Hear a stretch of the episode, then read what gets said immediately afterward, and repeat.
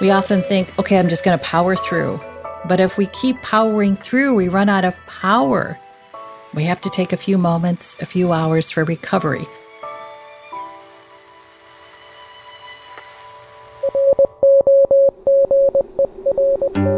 Hi, I'm Bobby, a certified caregiving consultant and educator. I work one on one with caregivers to help them find solutions to the often confusing behaviors that come with the diagnosis of dementia. And I'm Mike, and I'm a certified caregiver advocate and a certified music therapist, and I look for ways to bridge a gap of a deficiency for the caregivers. And this is Rodger That, the podcast dedicated to guiding you through the haze of dementia.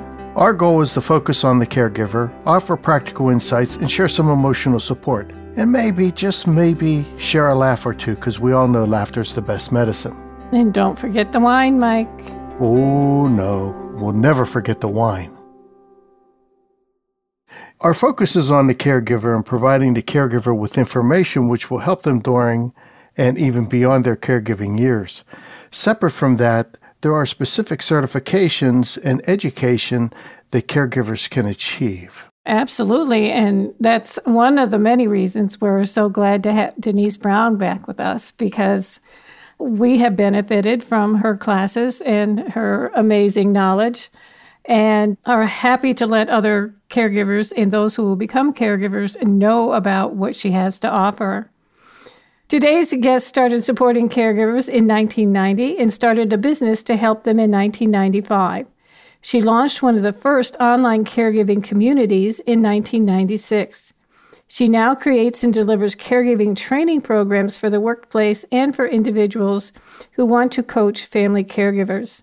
She has trained 300 plus caregivers from seven different countries through her Caregiving Years Training Academy. We are very pleased to welcome back Denise Brown.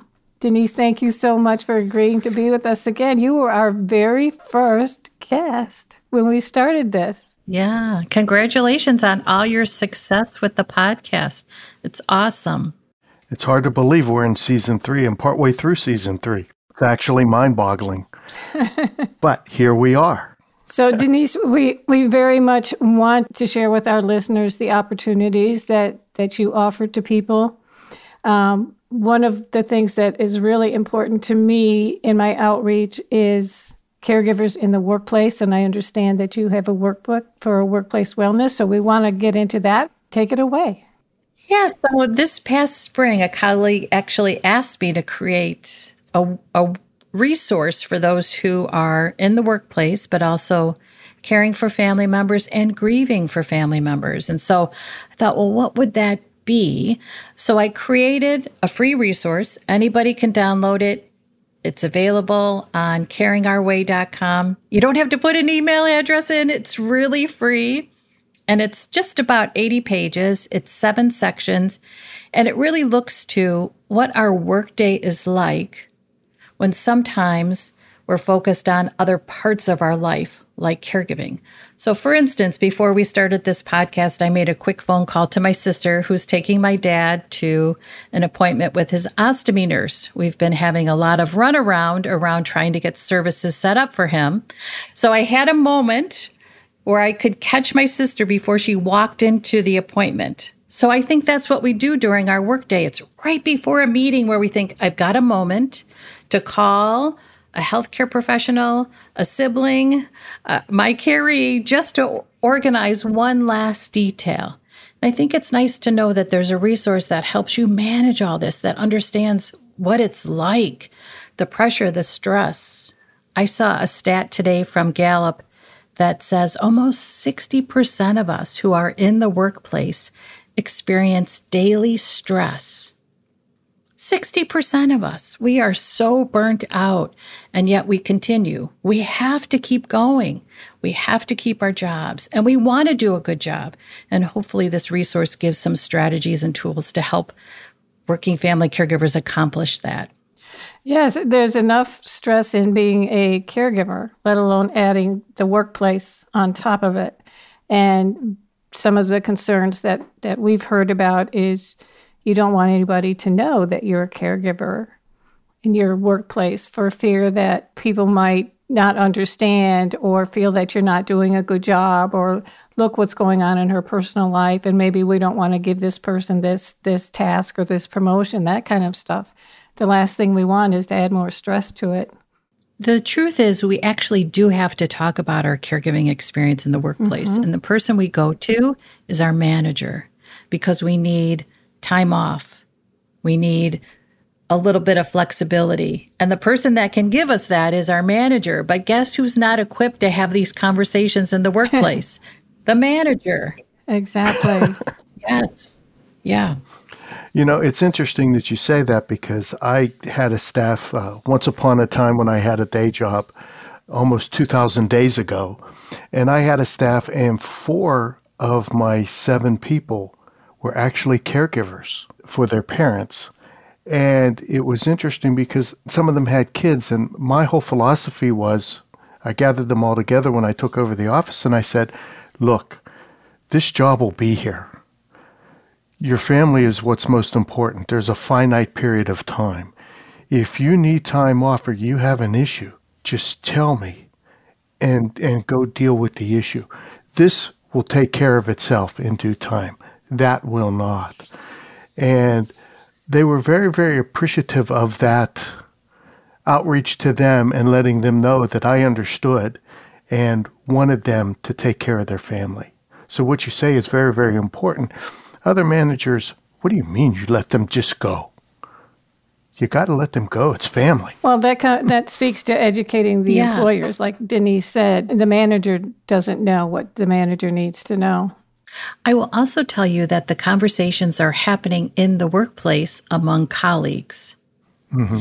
We think that the silence happens all the time, but I would tell you that what we want in the workplace are meaningful conversations about what's happening in our work and personal life. For instance, I connected with an HR manager at an IT software company, and they started an informal group to connect family caregivers and those who are grieving. They started it during COVID. And I asked her, would this have been possible five years ago? She said, absolutely not. Absolutely not.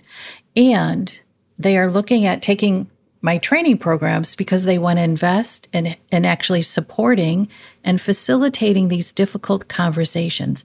Because the truth is, the conversations are happening. It's impossible not to have the conversations because so many of us are impacted by caregiving situations. And I think the bigger concern is the employer who doesn't believe the conversations are happening. They are missing an opportunity to cultivate a culture where meaningful conversations so that we can connect to support keep us engaged in our work life. I'll just add one other thing. We stay in our job because of the relationships. And if we have effective conversations with relationships with our colleagues and our managers, we have a tendency to stay longer in that job. It's the relationships that keep us where we are. Not a truer statement has ever been said. it's not always about the money. No. It's about. No. It's about that relationship. And I feel that my supervisor understands me or my company understands me. If you don't have that, people are always looking. Now, Denise, you mentioned the workbook has different sections. Could you tell us about that?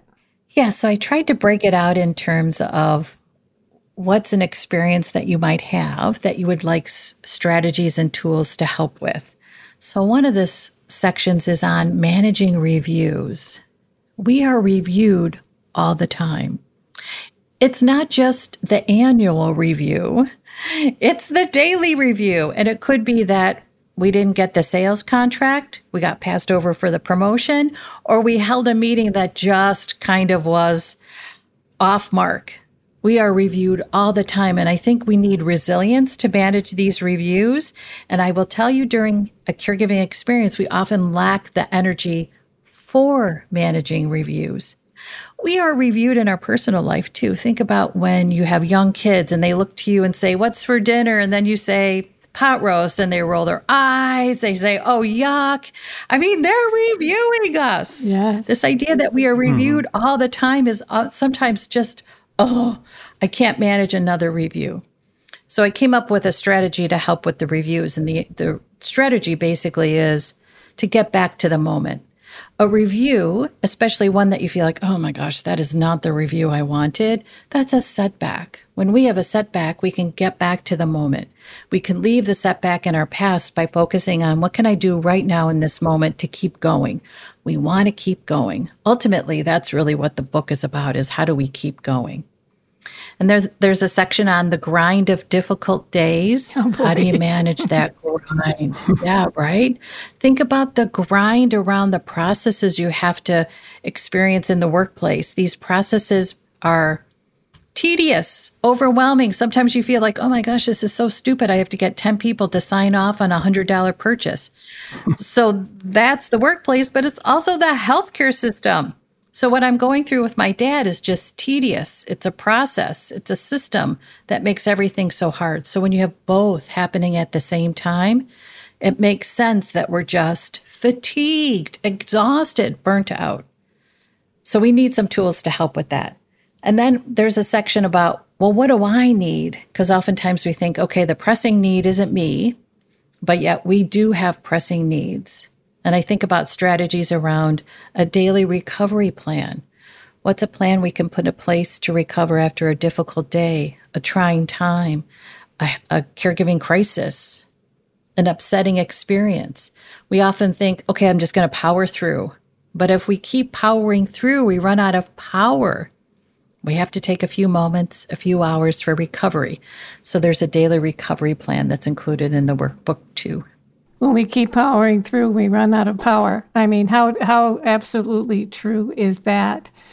Now, since you're very much involved with this and in with care managers and workplace managers and that type of thing, I had listened to somebody who was talking about, you know, dementia in the workplace, people with dementia in the workplace, and how important it is for those with, you know, early onset to to continue in their jobs and I guess this is two part. We're finding more response from employers for supporting working caregivers because those executives are now experience it in their own families and getting an idea of what the impact might be. Have you found that to be true? I think there's more support because there's this need to keep your employees. Because mm-hmm. we had the great resignation and people just said enough. And if a company doesn't look at how do I retain my workforce? The workforce leaves. And again, we have a, had a shift in terms of what we tolerate. So we have categories now of intolerable. And if our workplace falls in that category of intolerable, we are looking for something else. We have decided the price is too high to pay. And I think executives are paying attention to that. And I also think executives are thinking the same thing. So it's not just us, so to speak, who are looking for other opportunities, but I think executives too are rethinking what's life and how does my work life fit into that? And and you made a good point in that there can be a huge impact on the company if you have a number of family caregivers or caregivers leaving work and having to retrain and having to rehire and losing valuable people is definitely a part of it. And that again speaks to how prevalent this is and how the instances are continued to grow. And just think if you're the employee who has stayed, you're in a caregiving experience and you feel like, you know what? I just can't manage one more thing. And a job sh- search is managing one more thing. You've stayed, your colleagues have left, and you are trying to manage through that transition where you're doing the job of others plus your own plus caregiving. I mean, you are ripe for burnout in a situation like that. Denise, one of the things I want to ask, and I'm, I'm not sure I know how to ask it, so bear with me. So I know in the past, a few years ago, it was very hard to get to the HR managers to institute something like caregiver support groups and things of that sort. Since the pandemic, I imagine that they are looking more to do those type of things. However, since the pandemic, a lot of folks are now telecommuting. So I'm wondering are they having trouble bridging that gap with the folks being at home and providing caregiver support? I think we look to HR to be the solution for situations like that. And I will tell you that actually we are the solution.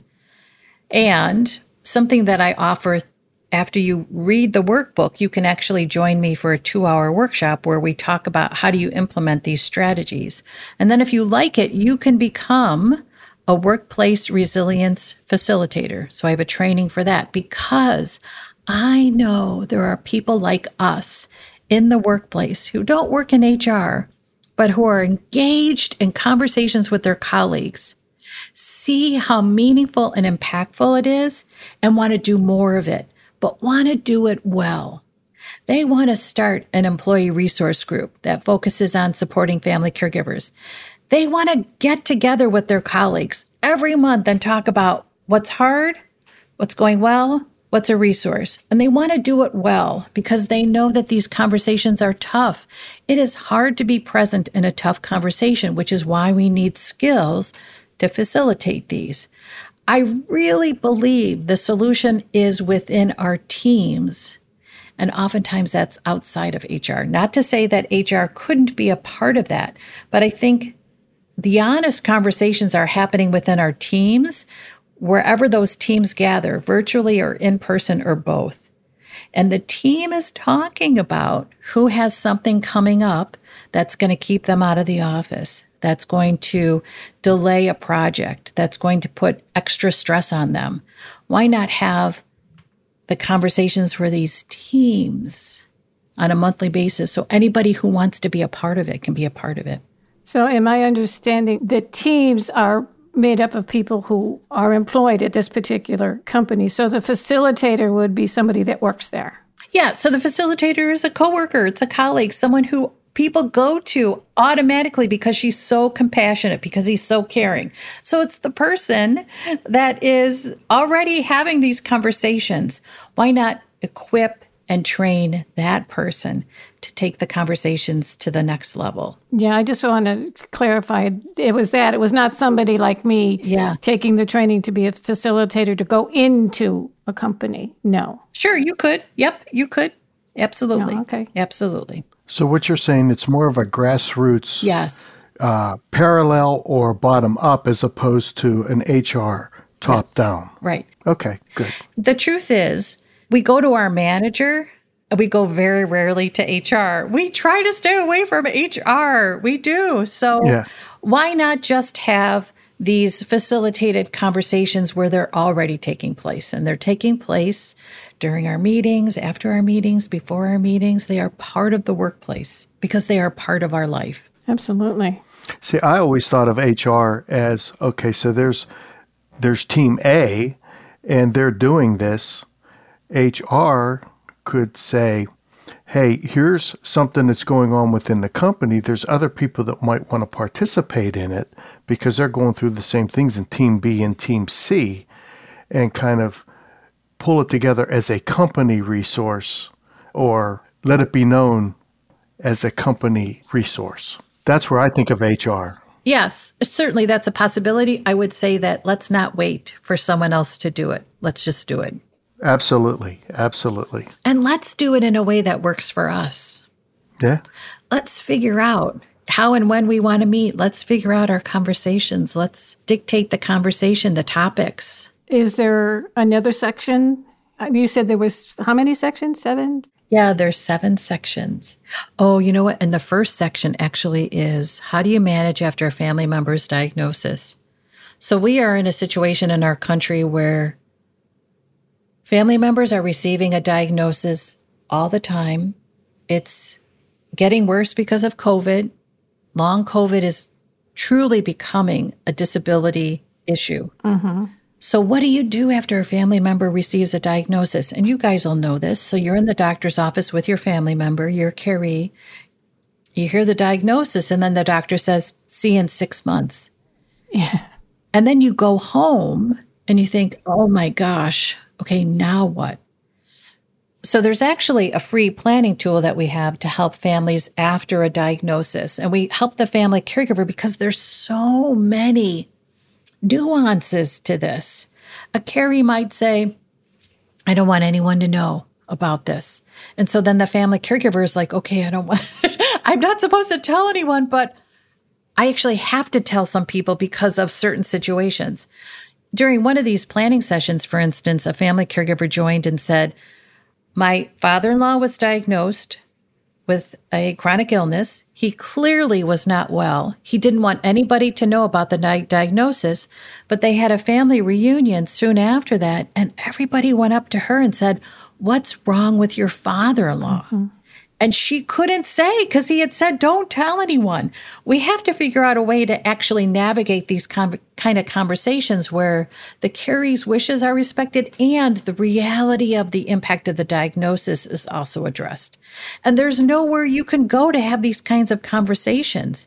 And there's nowhere you can go to really learn how do you navigate this new system, this healthcare system, after a diagnosis? How do you know what to use, when to use, and why to use it in terms of services? How do you know how to actually organize care? So, after a family member's diagnosis helps you through that. And it also talks about the grief that you feel after that diagnosis. How do you heal that? Well, Denise, this workbook sounds like a, a, a wonderful uh, resource. And like you said, it is free. And you have the accompanying workbook or how to? Yeah, so there's a workbook. And then if someone wants to join me for a two hour workshop, you can. And that helps you implement the strategies. And based on my experience of running this workshop, it does help.